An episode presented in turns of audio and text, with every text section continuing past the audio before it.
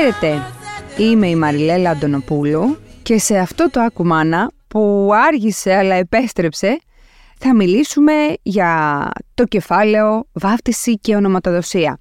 Πριν ξεκινήσω, εντάξει, να απολογηθώ και εγώ λίγο. Κάναμε μία παύση τσιγερή για ένα μήνα, γιατί μας έπεσαν πάρα πολλά στο κεφάλι. Θα κάνουμε και διακοπές και θα επανέλθουμε δρυμύτεροι από αρχή Σεπτέμβρη. Μέχρι τότε όμως θα σας έχω αφήσει τροφή για σκέψη, γιατί τώρα ειδικά η εποχή είναι ιδανική για μυστήρια και η βάφτιση είναι ένα μυστήριο. Λοιπόν, τι γίνεται εδώ πέρα? Δεν θα το πω debate. Δεν είναι βάφτιση versus ονοματοδοσία ακριβώς, αν και, εντάξει, στην ουσία αυτό είναι. Η ονοματοδοσία όμως είναι πάντα υποχρεωτική. Μεγαλώνει λοιπόν το παιδί, το φέρνετε στον κόσμο, μεγαλώνει, έχετε αποφασίσει κιόλας τι όνομα θα του δώσετε, μπορεί και όχι, γιατί συμβαίνουν και αυτά, μπορεί να έχει πέσει και κανα, καμιά μανούρα για το όνομα. Τέλος πάντων, έχετε βγάλει εκεί μια άκρη και πάμε μετά στο δεύτερο στάδιο, να το βαφτίσουμε το παιδί. Βέβαια υπάρχουν πάρα πολλοί γονείς εκεί έξω, οι οποίοι δεν ε, αντιμετωπίζουν αυτό το δίλημμα, το να το, να το βαφτίσουμε ή όχι. Αλλά όσο προχωράμε και όσο εξελίσσεται και ο κόσμος, αυτό το πράγμα αρχίζει και υπάρχει. Δηλαδή να το κάνουμε ή να, να μην το κάνουμε. Και αυτό είναι και το καλό της υπόθεσης. Πριν πολλά χρόνια λοιπόν η βάφτιση ήταν αυτονόητη για κάθε οικογένεια. Τα τελευταία χρόνια όμως, επιτέλους, οι γονείς είναι πιο ελεύθεροι να αποφασίσουν αν θέλουν να βαφτίσουν το παιδί ή να κάνουν μόνο την ονοματοδοσία. Τα βάφτιστα παιδάκια, τα παλιά τα χρόνια, ήταν αλλιώς και είχαν κάτι πάνω από το κεφάλι τους, δεν ξέρω, θεωρούνταν και στιγματισμένα. Ε, δεν ήταν παιδιά του Θεού αυτά. Αβάφτιστο το έχεις το παιδί, λένε. Λες και αν δεν το έριχνες στην κολυμπήθρα, δεν ήσουν καλός γονιός, καλή μάνα. Τώρα να μην βαφτίσεις το παιδί σου. Και τι θα πει ο κόσμος, και τι θα κάνεις στο σχολείο, και πώς θα παντρευτεί, και τι πας να κάνεις, δεν τρέπεσαι, και τις δικές σας τρέλες θα πληρώνει το παιδί. Ε, και άλλα τέτοια έτσι πολύ ωραία ακούγονταν. Είμαι σίγουρη ότι ακούγονται ακόμα, ας μην κρυβόμαστε πίσω από το δάχτυλό μας, αλλά ε, θέλω να πιστεύω σε μικρότερο βαθμό. Γιατί το βλέπω και από τον περίγυρό μου, έτσι. Δεν, το, δεν τα έχουν βαφτίσει τα παιδιά όλοι. Το θέμα δεν είναι τι είναι σωστό και τι είναι λάθος. Δεν υπάρχει ούτε σωστό ούτε λάθος. Το θέμα είναι η επιλογή. Να έχεις την επιλογή και ο καθένας να κάνει ό,τι θέλει, να πάει να πάρει μια απόφαση. Δηλαδή, έχεις που έχεις ένα βάρος ότι πρέπει να πάρω για το παιδί μου μια απόφαση για εκείνο. Αλλά εντάξει, αυτό είναι και ο γονιός. Όλες τις αποφάσεις που παίρνουμε, τις παίρνουμε, αποφασίζουμε για το παιδί. Νομίζω ότι πρέπει να κάνω και ένα ξεκαθάρισμα, γιατί δεν ξέρω πόσο θα, πώς θα ακουστώ. Δεν έχουμε κανένα πρόβλημα ούτε με τα, τις θρησκείες, ούτε με τις βαφτίσεις, ούτε τίποτα. Και εγώ έχω βαφτίσει. Αν με ρωτάς, δεν θα το ξανακάνω, ε, γιατί δεν μου άρεσε καθόλου αυτή η διαδικασία. Δηλαδή, ένιωθα ότι το παιδάκι το έκανα και, και υπέφερε. Εντάξει, φυσικά έχω κι εγώ ένα βαφτιστήρι τώρα κτλ. Αλλά και η νονά του παιδιού μου που δεν το έχω βαφτίσει και αυτή ένα βαφτιστήρι έχει και τα πάνε εξαιρετικά. Δεν χρειάζεται το, να βαφτιστεί το παιδί για να έχει ούτε νονά, ούτε δώρα στις γιορτές, ούτε τίποτα. Αυτά τα πράγματα έτσι κι αλλιώς μπορείς να τα έχεις και χωρίς τη βάφτιση. Αν προσπαθούμε να κάνουμε κάτι σήμερα, αν προσπαθώ να κάνω κάτι σήμερα, είναι να βγάλουμε λίγο τις τύψεις, να τις πετάξουμε έξω από το δωμάτιο, μακριά, γιατί δεν χρειάζονται. Η βάφτιση λοιπόν και η ονοματοδοσία, τι είναι? Είναι δύο έννοιες εντελώς διαφορετικές και ανεξάρτητες μεταξύ τους. Το όνομα, το παιδί, το αποκτά νομικά μόνο αποκλειστικά με την ονοματοδοσία.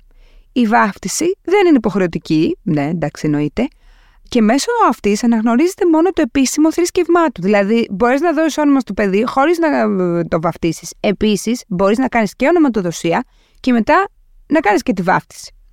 Σύμφωνα με την ισχύουσα νομοθεσία, η ονοματοδοσία είναι απαραίτητη και υποχρεωτική.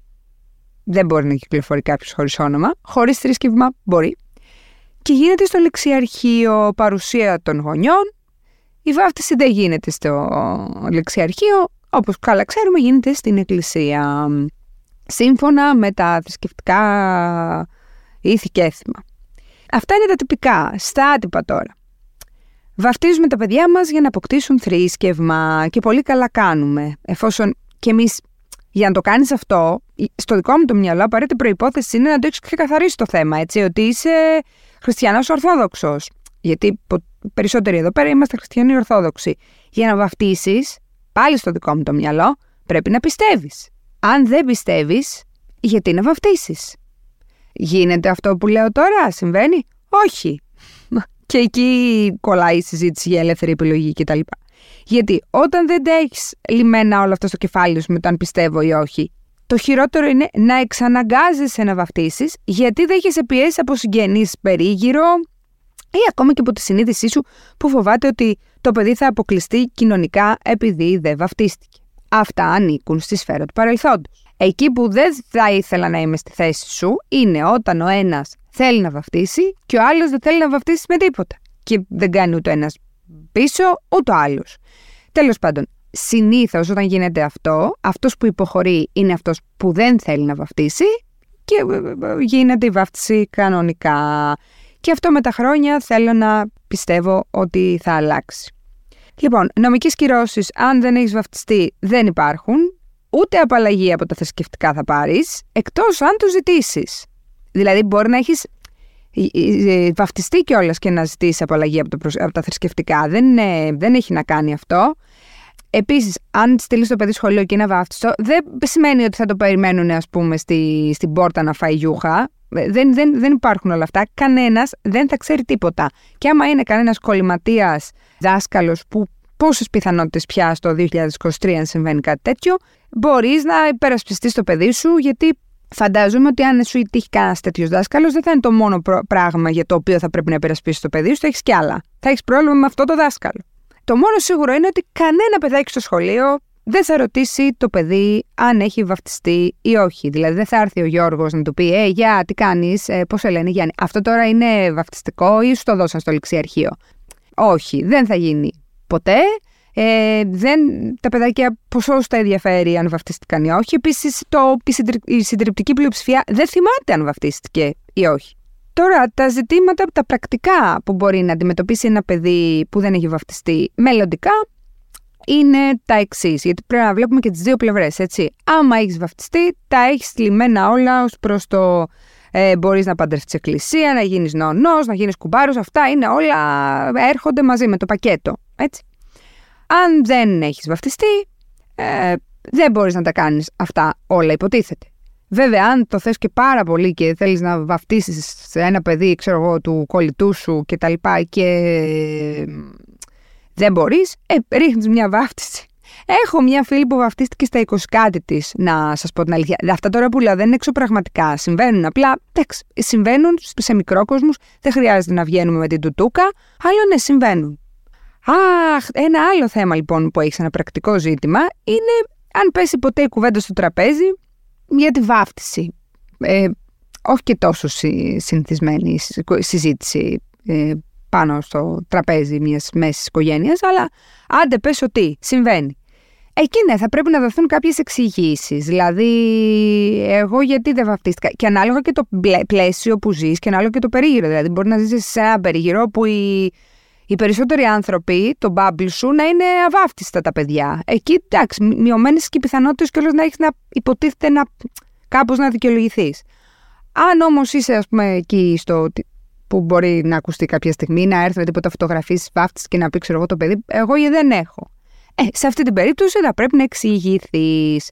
Εγώ, ας πούμε, που δεν ξέρω αν το έχετε καταλάβει, προφανώς δεν έχω βαφτίσει το, το παιδί μου.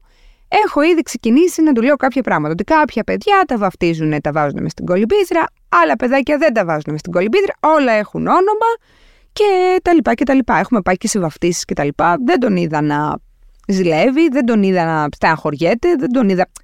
Σχετικά με την εμπειρία, λέω έτσι. Πού να θυμάται κιόλας και να έχει βαφτιστεί δηλαδή. Τις περισσότερες εμπειρίες, μέχρι τα πέντε, τα παιδιά τις, ε, πώς το λένε, τις έχουν σαν ανάμνηση, επειδή τους λέμε το ίδιο και το ίδιο συνέχεια, οπότε είναι λες και το έχουν βιωμένο, ενώ δεν θυμούνται τίποτα. Αυτά είναι λοιπόν τα πρακτικά ζητήματα. Από εκεί και πέρα δεν υπάρχει καμία υποχρεωτικότητα, ε, ακόμα και το festive της υπόθεσης, δηλαδή αυτό που επικαλούνται πολύ, ότι εντάξει θέλουμε να κάνουμε μια βάφτιση για να κάνουμε μετά ένα μεγάλο πάρτι, και θέλουμε να φέρουμε τους ανθρώπους μας και είναι δυνατόν, ας πούμε, να μην κάνουμε. Ναι, αυτά όλα μπορούν να γίνουν ε, μια χαρά και σαν πάρτι ονοματοδοσίας. Γενικά, αν έχεις όρεξη να γλεντάς, Αφορμές βρίσκεις. Ου. Κάτι άλλο. Όσοι κατακρίνουν το γεγονός ότι ένα ζευγάρι δεν επιλέγει να βαφτίσει το παιδί του, δεν, όχι δεν επιλέγει, δεν έχει βαφτίσει το παιδί του και δεν ξέρει ο άλλος. Εσύ, ας πούμε, είσαι εκεί έξω. Θεωρείς ότι είναι δεδομένο να βαφτίσεις το παιδί. Μπράβο, πολύ καλά κάνεις. Του διπλανούς το παιδί δεν έχει βαφτιστεί. Θεωρείς όμως ότι είναι λάθος. Και ας πούμε το λες κιόλας. Πριν ανοίξεις το στόμα σου, πρέπει να σκεφτείς ότι πέρα από επιλογή μπορεί να μην μπορούν κιόλας. Γιατί εδώ στην Ελλάδα οι βαφτίσεις είναι μέγιστα events, έτσι. Στείνεται ολόκληρη βιομηχανία γύρω από την κολυμπήθρα. Δεν είναι ε, οικονομικό το σπορ. Mm. Είναι πολύ, είναι, είναι δαπανηρό να το κάνεις όπως υποτίθεται πρέπει να το κάνεις με αυτό, με το ένα, με το άλλο. Δηλαδή, ακόμα και αυτό είναι, όχι, είναι καταγεγραμμένος σαν λόγος να μην γίνει η βάφτιση.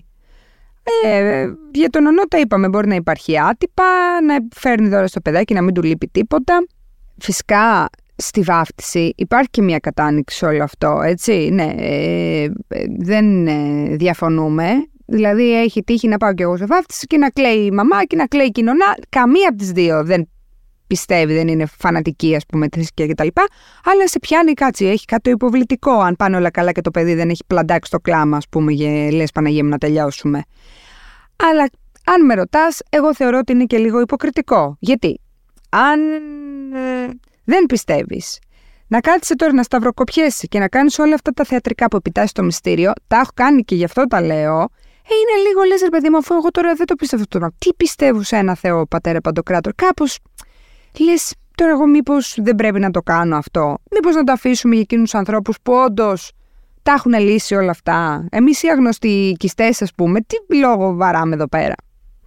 Για να κλείσουμε λοιπόν, να μπει και μια τελεία για να σταματήσω κι εγώ να. Γιατί μπορώ να μιλάω πάρα πολύ για όλο αυτό. Μου αρέσει σαν θέμα και το επιδιώκω και στις ε, παρέες μου να το συζητάμε.